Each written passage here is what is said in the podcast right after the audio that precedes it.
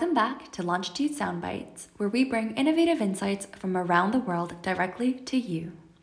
Prepare to launch into our second space series of Longitudes of Imagination with key players of the NASA Gateway program. I'm Jana Kim, Longitude Fellow and Law student at the University of Ottawa. Today's innovative insights are truly brought to you from across the globe, right from an English castle from the 15th century. Technically, in the eyes of the law, that makes me an alien in the United Kingdom. But that just means that I'm not a citizen of the country. Mm, definitely not ET or from outer space. Alongside Longitude Fellows Jade McAdams, Quinn Smits, and Tony Zoe, we were thrilled to interview Jon Olansen, Julia Badger, Sean Fuller, and Emma Lehnhardt from the NASA Gateway program. Are you ready for a sneak peek of the upcoming episodes? Julia and Quinn start with a great introduction to Gateway.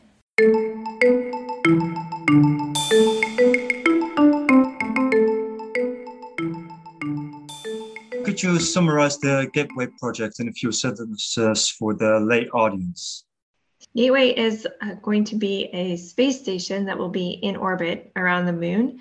It's meant to be uh, if you will, a gateway to further human exploration, both sustained human operations on the moon's surface, as well as future exploration of Mars. Half a billion people watched the first moon landing in 1969. The world population has doubled since then, and I can't imagine how many of us will be tuning in for the first Mars landing in the future. The Gateway program is also a vital component of NASA's Artemis campaign. Emma reveals an artistic connection between Artemis and a blast from NASA's past. The Artemis uh, campaign is an initiative of NASA to return to the moon, to land the first woman and the first person of color on the moon, and also to establish all of the capabilities that we need to explore the moon and set us up for further exploration beyond. Artemis is in Greek mythology, the twin sister of Apollo. So it seemed uh, very poetic and, and great name for our return to the moon in this generation. Thousands of people worked together behind the scenes of Apollo 11 to land the first man on the moon, and NASA has only continued to accomplish numerous achievements since. Sean was the operations lead for Expedition 1, which sent an international team of three to successfully work and live aboard the International Space Station for the very first time. Sean and Tony discussed the transferability of experience from one project to another and the balance of applying just the right amount. So, from your long tenure with NASA, um, and you were a part of, I, I believe, the Expedition One. Right. What, what what are some lessons that you've learned just from starting right immediately, you know, having graduated college to working now, and the input that you give in each new project? Yeah, it's you know with each new project, I say I say bring your history and knowledge base for it, but don't let that pollute the future as well in looking at it. And so you've got a great background, a great uh, knowledge from it, but you can apply the new lessons and the new ways into a future project. So myself personally, kind of as you go through it, each time you you you, get new opportunities. You, you certainly don't forget the past. You build upon the past and I also tell folks if you're going to change something, it behooves you to know why you're going to change. Change for the sake of change is not necessarily a good thing, but but learn from the past, learn from the histories, and if there's a better way to, to go try to address something, certainly do that. And, and I've had a lot of those opportunities for, for better or worse over the years because of my my continued uh, involvement in different aspects of the international partnership. The spirit of collaboration particularly international cooperation, can be found right in American law. The National Aeronautics and Space Act is the U.S. federal statute that created the National Aeronautics and Space Administration, which we all know as NASA. Paraphrasing Section 404 of the National Aeronautics and Space Act, the administration shall make every effort to enlist the support and cooperation of other countries and international organizations. But Emma shares a personal example of how collaborative effort is rooted even simply within the different divisions at NASA.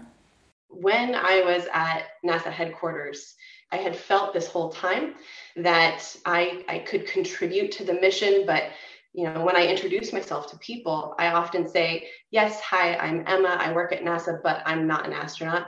I'm not a rocket scientist. I'm not an engineer. You know, I, I was doing some work implementing a law at, uh, at NASA, which wasn't the sexiest or most fun thing to do.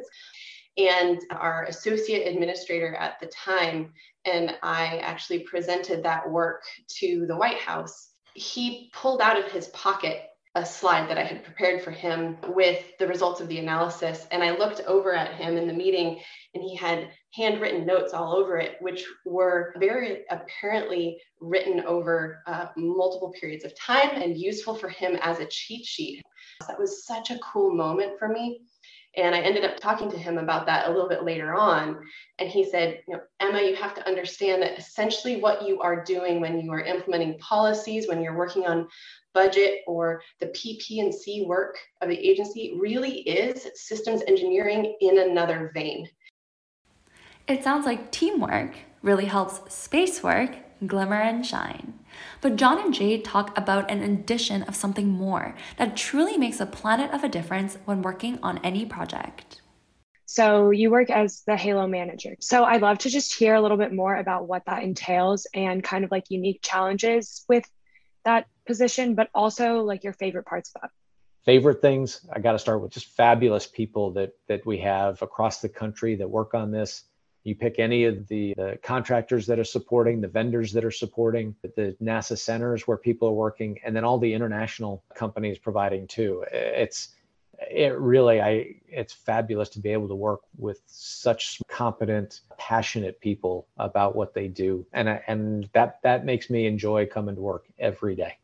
A common thread I've noticed because I've been I've done a few of these longitude interviews for the podcast now, and everybody who's involved in a project of you know not similar magnitude but just something new and creative in a sense really likes the people they're working with and values their team more than anything. So it's nice to hear that. With the universe to explore beyond our comprehension nasa's projects are definitely one of different magnitude. So it's not very surprising that there must be bumps along the journey. And julia shares her take on problem solving with Quinn when you do approach some issues, how do you come up with a, solution? There's no one way to, to go about doing that. From my standpoint, I've always thought that you know it takes it takes a team it takes a village to to make these things happen but you don't want to have necessarily too many cooks in the kitchen if you will you don't want all the hands to be on deck for every problem um, and so it takes a good team leader to kind of organize a work plan. Um, I'm a big fan of, of, tiger teams where you pick a, a select group of, of, folks to spend some time diving deep into what that problem is and trying to figure out the ways to solve it. And then you have to implement. I think that's a, a main part for me is that no design is complete until we've tried it out we've tested it. It doesn't have to be beautiful or perfect it, you know I, I, like to tell my kids that it, cardboard's good enough for you, know, you may have a grand plan and you want us to like cut all this wood and plastic and screw it together but you can't show me out of cardboard first it's it's not uh, it's not going to fly. So that's that's one of the things we do even from a software perspective is that we don't have to do it perfectly but let's get it in there and and, and, and test it out um, and after that, then I think you can really start solving that problem and, and getting it done the right way. The Gateway program truly embodies limitless human potential when we come together. Something that began as a simple dream of identifying the shining light in the night sky, to the first moon landing, and now a return mission back. Human curiosity fuels future space exploration one of the great things that I do see in, in Gateway and in this partnership and, and, and with uh, uh, even within NASA is you come across a challenge, a block, if you will. But you open it up and the team comes in and, and attacks it. And before you know it, you've got a great solution. And next thing you know, it was that was just a small speed bump in the road. It wasn't a block along the way. I've seen a, a lot of interest grow around the world in, in potential new partners in the future. And that's always good to see because that, that again, it shows not only our initial partnership, but it's expanding it to more the, the, the overall fever, uh, if you will, around the globe of doing this, of doing uh, the expansion and, and, and, humans returning to the moon, being a part of that as not we as, as one nation, but we as a humanity expand uh, to the moon. But but also, like I've said, you know, many different nations certainly have their sights on how can we work this together, uh, expand beyond the moon and get to Mars. No, yeah, you're absolutely right. I mean, there there definitely is a very human element to this. That that's really incredible, and I think that's part of why I guess space is such, such a interesting field for everyone because it's not only advancing tech, but you know we're talking about a lot of different sort of issues of humanity, how we can like unite as one in in a way and not be in conflict with with one another. You know, it, it's going to give us a lot of great opportunities and out there now. And I think it really tells you, you know, that the hu- humans have a curiosity. What's beyond the next hill? What's beyond that next mountain? That was part of our exploration in the U.S. and discovering the new lands to the west. And, and we're doing it now, but it's not on Earth. It, it's above Earth, and it's going farther. It's, yeah. it's going to go out to Mars and really expanding that human knowledge. And as you said, it really bringing folks together uh, for that, and, and that's what's so key. So, what now? I'm glad I wasn't the only one left curious about the future of space travel. Jade asks John What do you foresee as being the direction and like forward progress that we can make after Gateway, after Artemis? What is like your next vision for space exploration?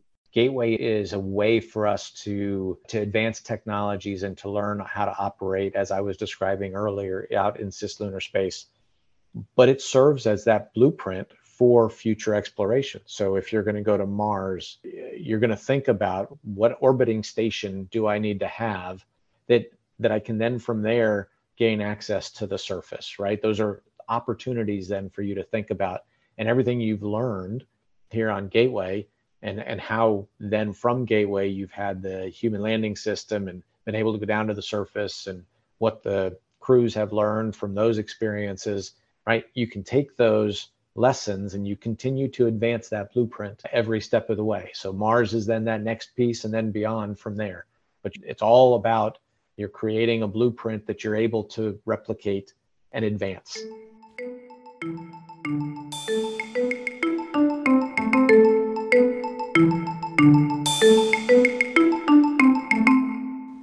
NASA's Space Odyssey from the Earth to the moon, and eventually Mars serve as a great reminder of human collaboration and accomplishment. Definitely something to be celebrated.